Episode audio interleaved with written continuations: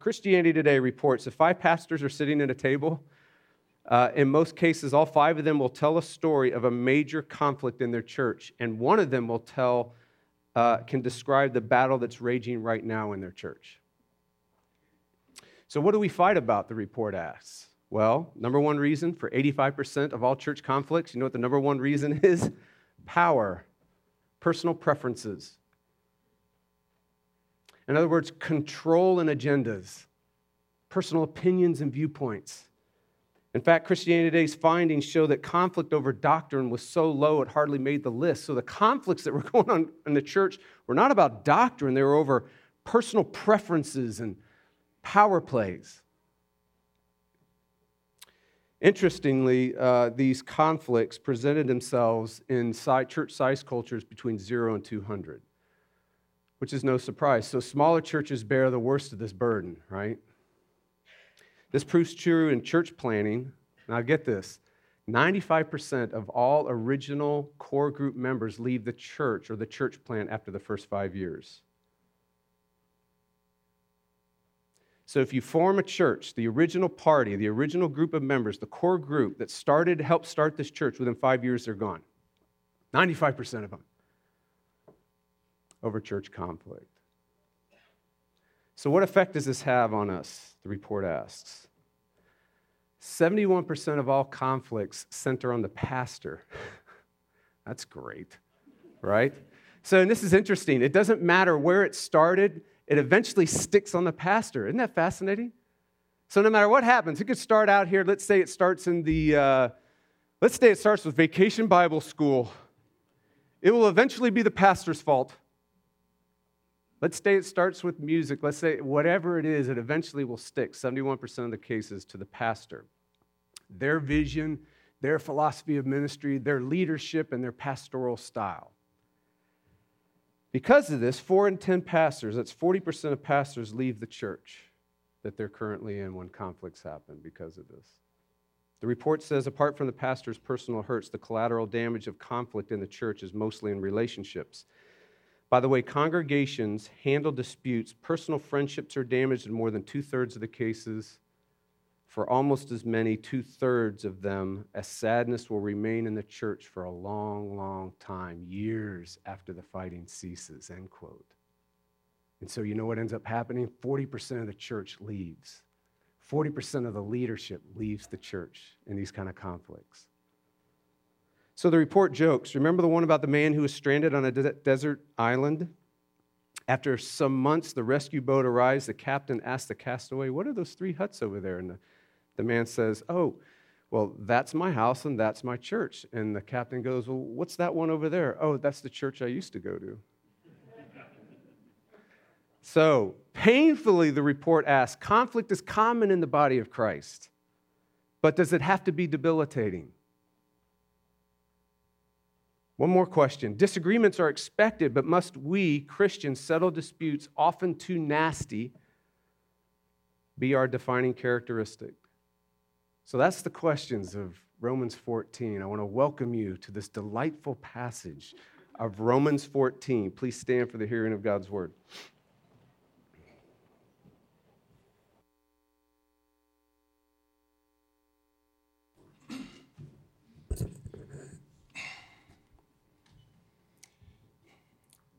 As for the one who is weak in faith, welcome him, but not to quarrel over opinions. One person believes he may eat anything, while the weak person eats only vegetables.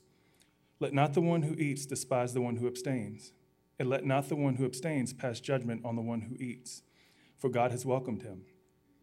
Who are you to pass judgment on the servant of another? It is before his own master that he stands or falls, and he will be upheld, for the Lord is able to make him stand. One person esteems one day as better than another, while, one, while another esteems all days alike. Each one should be fully convinced in his own mind. The one who observes the day observes it in honor of the Lord. The one who eats, eats in honor of the Lord, since he gives thanks to God, while the one who abstains, abstains in honor of the Lord and gives thanks to God. For none of us lives to himself, and none of us dies to himself. If we live, we live to the Lord, and if we die, we die to the Lord. So then, whether we live or whether we die, we are the Lord's. For to this end Christ died and lived again, that he might be Lord both of the dead and of the living. Why do you pass judgment on your brother? Or you, why do you despise your brother? For we will all stand before the judgment seat of God. For it is written, As I live, says the Lord, every knee shall bow to me, and every tongue shall confess to God. So then each of us will give an account of himself to God. This is the word of the Lord. Please be seated. So, Lord, we ask that in the unfolding of your words, you would give light. Would you shine on the page? Uh, would you fill us with your spirit? We ask this in your name. Amen. All right, so here's what we know so far about Romans 1 through 11. Romans 1 through 11 is about the gospel. What is the gospel? And we see that the gospel, the answer is the worth and work of Jesus. The gospel is the Jesus events. Jesus' incarnation, Jesus' perfect life, his punishing death, his victorious resurrection and ascension, the Jesus historical events, and then messages about those events. And so you have historical, life changing, epic, cataclysmic events tied to messages about those events that are the power of God for salvation. So the gospel is what Jesus has done, not what we do. The gospel is what Jesus has done outside of us, not what happens inside of us. The gospel is good news, not good advice. The gospel is good news, not a good experience. The gospel is a received righteousness, not an achieved righteousness. The gospel is grace salvation, not a work salvation. That's 1 through 11. We are welcomed, we are accepted, we are justified before God by grace because of Jesus alone, through faith alone. We also know Romans 12 through 16 is about a gospel life. What does believing chapters 1 through 11? What does experiencing chapters 1 through 11? What does experiencing the gospel look like in a life? If a person actually believes the gospel, the good news, and experiences it functionally, that the gospel goes to these unevangelized areas of a person's life, when that happens, what does it look like? Chapters 12 through 16. What can we say so far about what that looks like? Here's what we know a gospel life is a life of love. A life of love that transforms you and me, 12:3, transforms the church, 12:4 through 8, transforms our relationships and community, 12:9 through 21, transforms the way the Christian relates to the state, 13, 1 through 7, transforms the way we relate to all of life, the whole world, 13, 8 through 14. So now, what are we doing in this passage? Here's what Paul's doing. He's going to unpack specifically what a life of love looks like in a specific area of the church that Roman church is struggling with. He's going to apply it to church conflict. Here's what Paul's going to say What does a gospel life, how does a gospel life change church conflict? Let me show you how a life of love changes the problems you're having in your church. That's what Paul's doing this morning. So, you ready? Okay, here we go. What's the problem in this church? The Roman church. What's the church conflict going on there? Well, there's a reason Christianity Today said uh, 85% of all church conflicts are based on personal preferences and battles for control, not doctrine. That's the way it expresses itself functionally. Listen to how Paul and the Bible say why that's true. Look at 14:1. As for the one who is weak in faith, welcome him, but not to quarrel over opinions. So, opinions here literally mean guess what? Personal views, personal preferences, personal agendas. Quarreling over opinions is to fight for control. So, the number one church conflict that Paul is highlighting, the number one church conflict that's being uh, exposed here, is conflict over personal preferences and battles for control in the church. Don't miss this. The number one ranked conflict in church history, in the scripture, has nothing to do has nothing to do with central issues of Christianity, but has everything to do with central issues that bother you and me.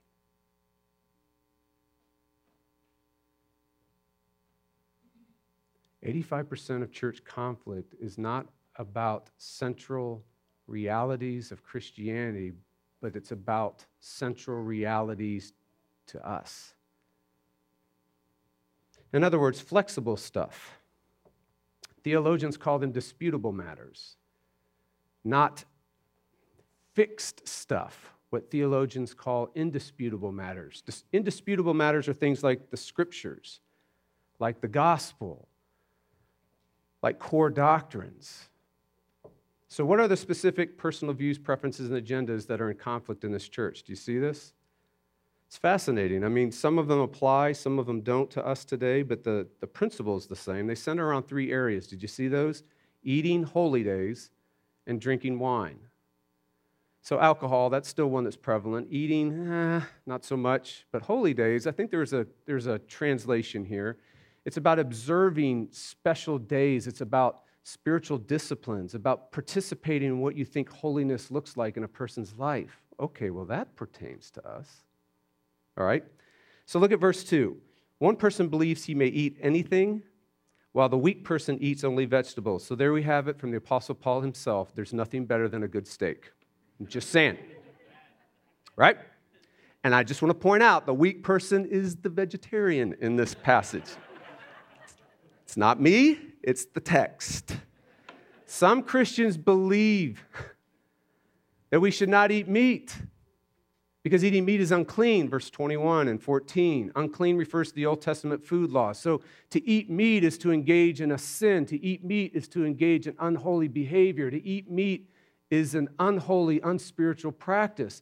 Other Christians, though, say, listen, we are free to eat all kinds of food. All food is a gift from God. So we're free to eat meat, we're free to eat carrots, and we're free to eat carrot cake. We're free.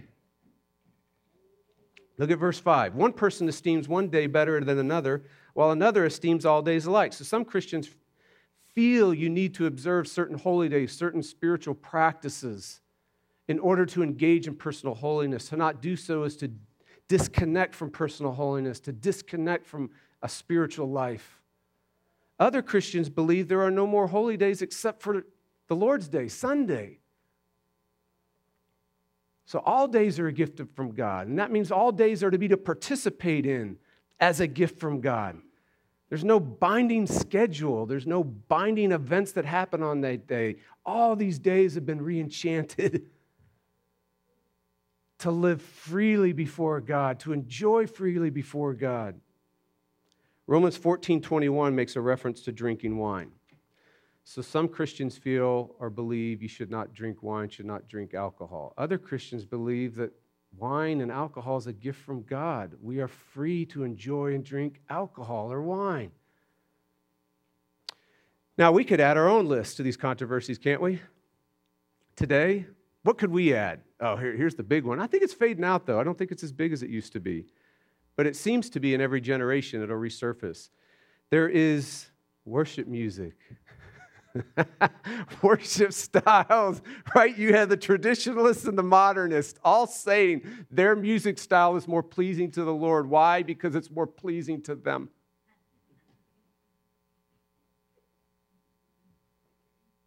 Or the other person's style is displeasing to the Lord because it's so displeasing to us.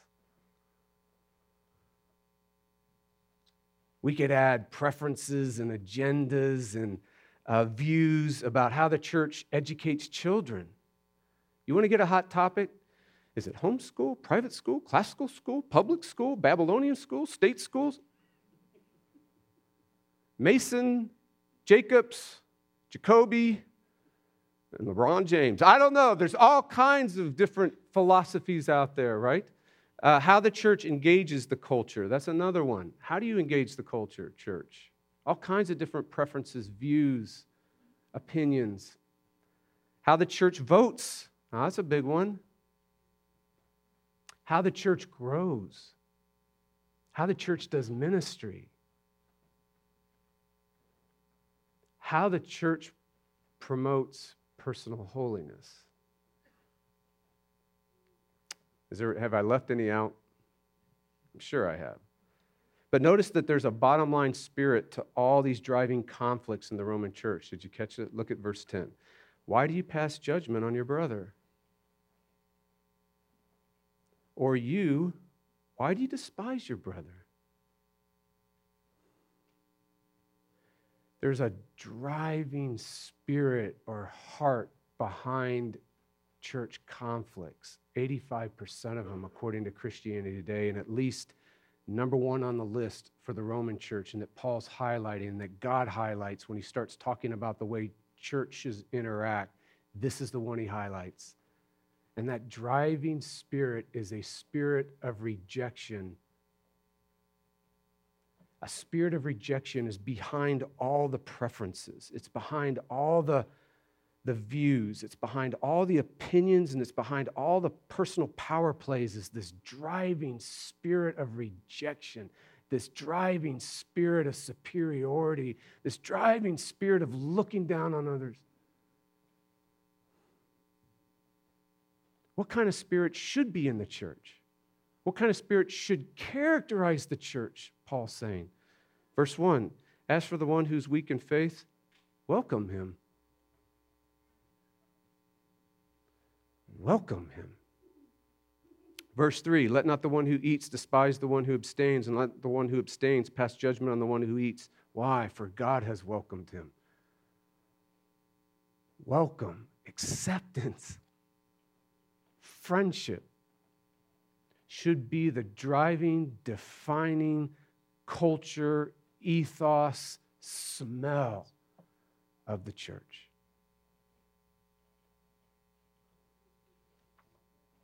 So, who's on the right side of this church conflict? And who's causing all the problems? Who's generating all the pain in this conflict? Well, there are two groups of people here. Did you find them? Here's the first group the one who is weak. And then the other group or the other people are defined in 15:1 by Paul, which we didn't read today. We who are strong. okay. Okay, so you got the weak and you got the strong. All right. Which one is the problem person? Which one is the problem group? Uh, you're right. It's verse 1 the one who is weak. Why? Because Paul says so. Look at 15:1. We who are strong have an obligation to bear the failings of the weak and not to please ourselves. Okay, so what's the second reason the weak are the problem? Here's the second reason because they're weak in faith. Did you see that, verse 1? They're weak in faith. Now, what does this mean? As for the one who's weak in faith, weak in faith means they're weak in trusting Jesus and his salvation. They're weak in gospel growth. They're weak in experiencing and believing the gospel in this area of their life and that area of their life because in all all of us at one level believe the gospel, but all of us at far deeper levels do not. And the one who's weak in faith has not had the gospel go to that particular area, inform, shape, restructure, transform, impact that particular area. And because the gospel hasn't gone there, they're weak in faith. They're weak in trusting Jesus and his salvation in a functional, experiential way that's clear to the mind and real to the heart. This is beyond confession. This is beyond theoretical beliefs. This is beyond what we say we believe. This is what we actually believe deep in our hearts what fleshes itself out in our practice, which fleshes itself out in our words, which fleshes itself out in the way we treat each other, which fleshes itself out in the way we embody Christianity. That's what Paul's saying. They're not weak in, in confession of what's true, they're weak in believing it. That's the point. In other words, and some of us need to hear this, they're weak in sanctification. Believing the gospel is sanctification. It's not some new plan, it's not some other plan, it's not some personal plan of holiness out there that's different and apart from believing and experiencing the gospel.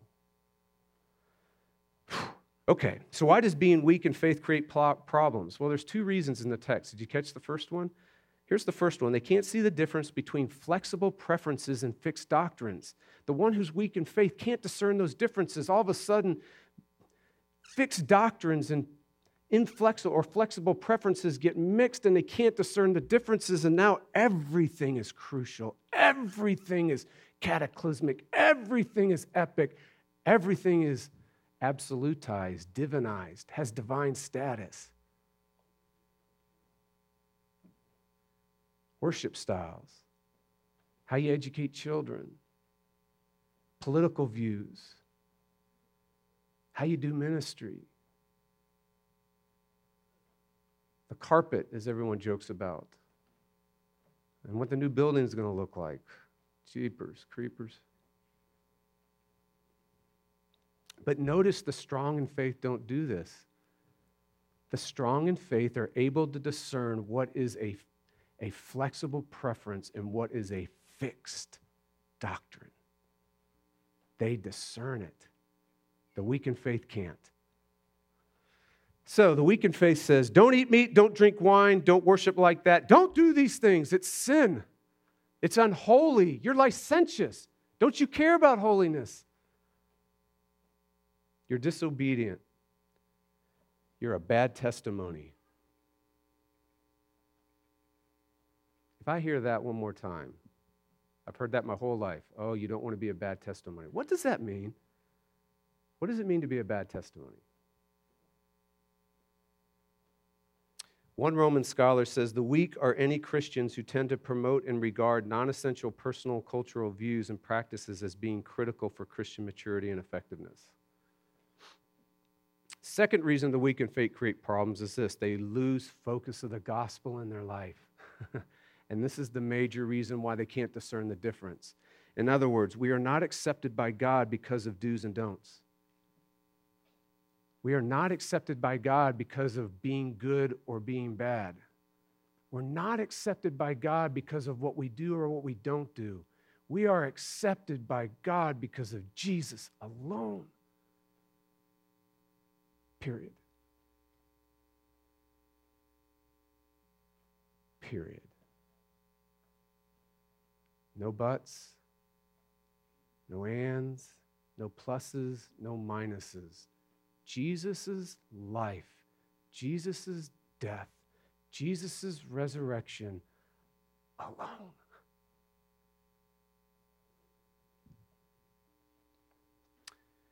Keller says Paul is not saying that weak Christians aren't saved or even that they don't trust Christ. In fact, the weak are generally the most fervent and diligent in trying to please Christ. Where they are weak is in the remnants of a legalistic spirit that still clings to them. They have not worked out the implications of the gospel. End quote. Now, don't miss that there is a temptation for the strong in faith too in this conflict. Did you see it? Look in verse 1. Who's being talked to? The strong in faith. As for the one who's weak in faith, you who are strong in faith, welcome them. Oh, boy, really? Do we have to? Uh, 15.1, we who are strong have an obligation to bear with the failings of the weak, to not give in to pleasing ourselves in how we handle this. So the temptation for the strong in faith is to do what? Reject the weak in faith, to do the exact same thing that the weak in faith are doing. The strong in faith says, look, we're free to eat meat. We're free to drink wine. We're free to have that worship style. We're free to have that kind of worship music. We're free to do these things and we're free to do those things. So far, so good, right? But this is when everything spins out of control. But why are you such a loser? Why are you such a self righteous jerk? Something's wrong with you. You've got a problem. I don't want anything to do with you. And now we just perpetuated a spirit of rejection and an evil cycle of conflict.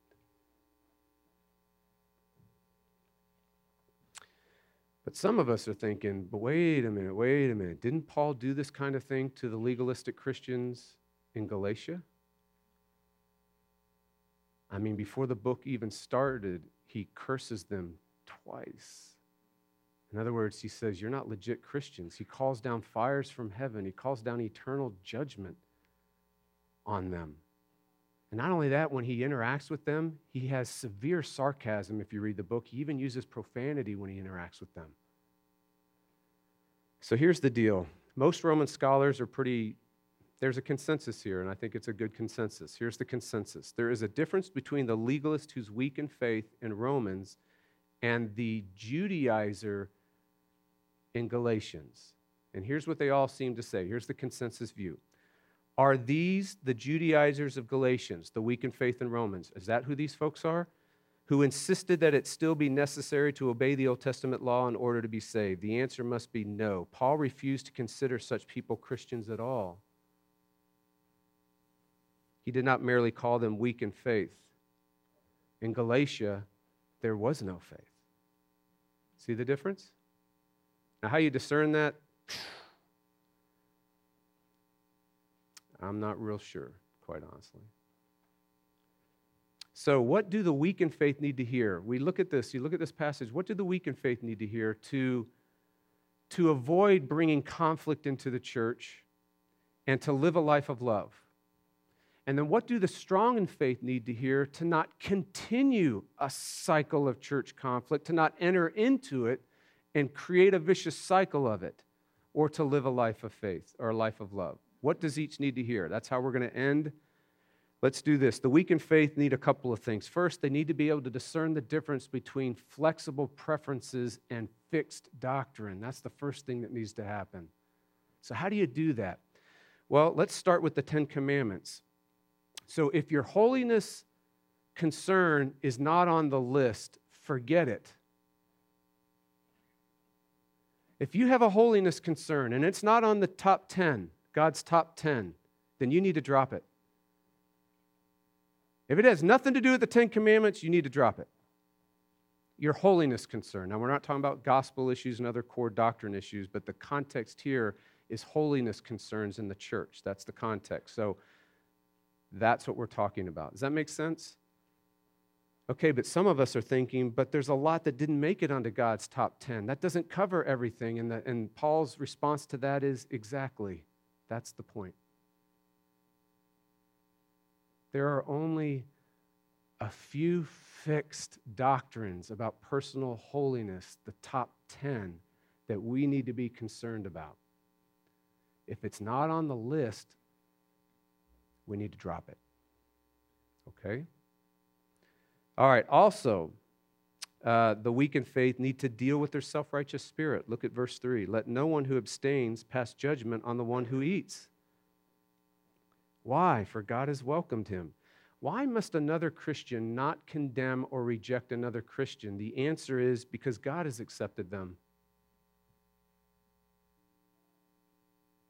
The answer is because we're justified by faith. We're justified by trusting in the works of another, not trusting in our own works. So we don't condemn other Christians. We don't accuse other Christians. We don't do that because God has accepted them. And if it's not on the top 10 list, you need to drop it. We need to drop it. If it is on the top 10 list, notice what Galatians does tell us to do. You who are spiritual, you who are in a loving, friendly relationship with that person, go talk to them. And notice what the text says gently. And why? There's a warning there, or you will fall. So even when we do engage in loving confrontation, it's always in the context of friendship. It's always in the context of love. It's always in the context of watching ourselves. It's always in that context. It's not in the context of passing judgment, which is superiority looking down and condemning and accusing and rejecting the person. Never, ever, ever is that the case. So Paul is saying in verse 4 look, who are you to pass judgment on another servant? And then he also goes on to say in the rest of the passage, which we don't have time to look at, say um, 7 through 12, uh, basically he says, besides this, can you pass your own standards? He asks the weak in faith. And then he says, listen, basically the gist of it is that's what all this talk is about uh, standing before God. You worry about yourself. In other words, the point is this when we're in conflict with someone, you know that you're in a place to actually reconcile with someone when you actually believe your sins and your issues are worse than the other person's. If we can't do that in a marriage, you're not going to reconcile and you shouldn't try to reconcile because you will always be the superior one if you don't. And the same in church relationships. When we get to the point where we're saying, gosh, you worry about ourselves, we, we think about ourselves, we're, we're looking at the reality of what we're like. When we're able to do that, we're less concerned about the other person's sin and their issues and their problems. Does that make sense? Okay. Uh, and finally, here's what the weak in faith needs to do push deep into their heart that, there's the, that if there's any growth in the Christian life at all, any growth, it's by grace, not by works. Did you catch that? Look at verse 4. It is before his own master that he stands or falls, and he will be upheld, for the Lord is able to make him stand. The literal translation goes like this For the Lord is able to cause him to stand, cause him to persevere, cause him to grow. The Lord sanctifies. The Lord transforms. The Lord changes a life, is what Paul is saying.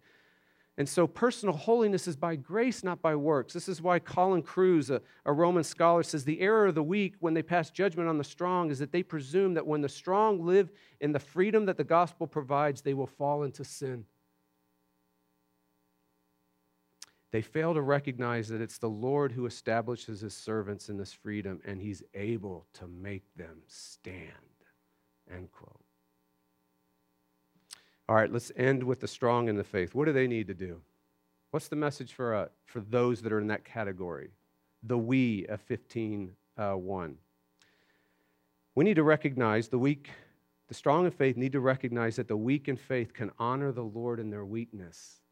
Ooh. Now, there's some, we got to pay attention here. Are you ready? Verse 6 The one who eats, eats in honor of the Lord. Okay, I get that. When I have a steak, I am honoring the Lord. When I'm eating carrot cake, I am honoring the Lord because I enjoy it greatly, right? Since he gives thanks to God. What does that mean? It means that you recognize that it's a gift from God. Anytime you give thanks, you recognize that it's a gift. If you recognize that it's a gift, it has its proper place in our life. While the one who abstains, uh oh, this is the weak in faith abstains in honor of the Lord and gives thanks to God, what does that mean? First of all, the strong in faith need to realize that the abstaining person can honor the Lord in their abstinence and not turn around and start doing the judgment thing on them that was being done on you. Okay, how? How does the weak in faith honor the Lord in their weakness? Answer by giving thanks to God.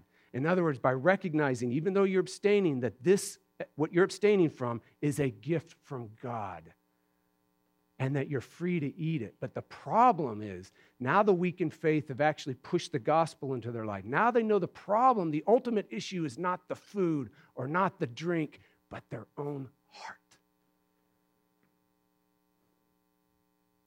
In other words, eating, drinking, and celebrating holy days or whatever it is is more than just eating and drinking to them, it's become an idol to them. In other words, the weak in faith see that area, they look to that area to provide for them what only God can provide. And they've come to realize that. And when they've come to realize that, they are now in the business of honoring the Lord in their abstinence. Because it might that particular area needs some special attention, some special work of the grace of God in their life. And abstinence might be part of that. I'm not, it's not saying that it's always part of that. I mean, let's face it. Let's say this if you're married and you're saying that you look to your wife or you look to your husband to be what God can only be, you don't leave the marriage till you get it right. You confess it. You ask God to change you and work in this area, right? So there are some things you can't leave. You don't necessarily leave your career, you don't leave your children because you've put your hopes on them. You bring the gospel into those areas to transform them. Okay. Also, the strong in faith need to sacrificially bear with the failings of the weak. See that 15:1? We who are strong have an obligation to bear with the failings of the weak and not to please ourselves. What, what does this mean? Well, this is where I'm debating. Um, 14, 13 through 15, 7 is going to specifically talk about how to do that. Um, again, I don't know if we're going to do that or not. But if we do, we'll talk about that next week. But the primary reason is this welcome them, accept them. Bear with the failings of the weak means you sacrificially bear their failings, bear their abuse, bear their rejection, bear their weakness. Why? Because Jesus has welcomed you. Because Jesus has accepted you. When you were an incredible burden, and when we were incredibly weak, and when we were failing all over the place.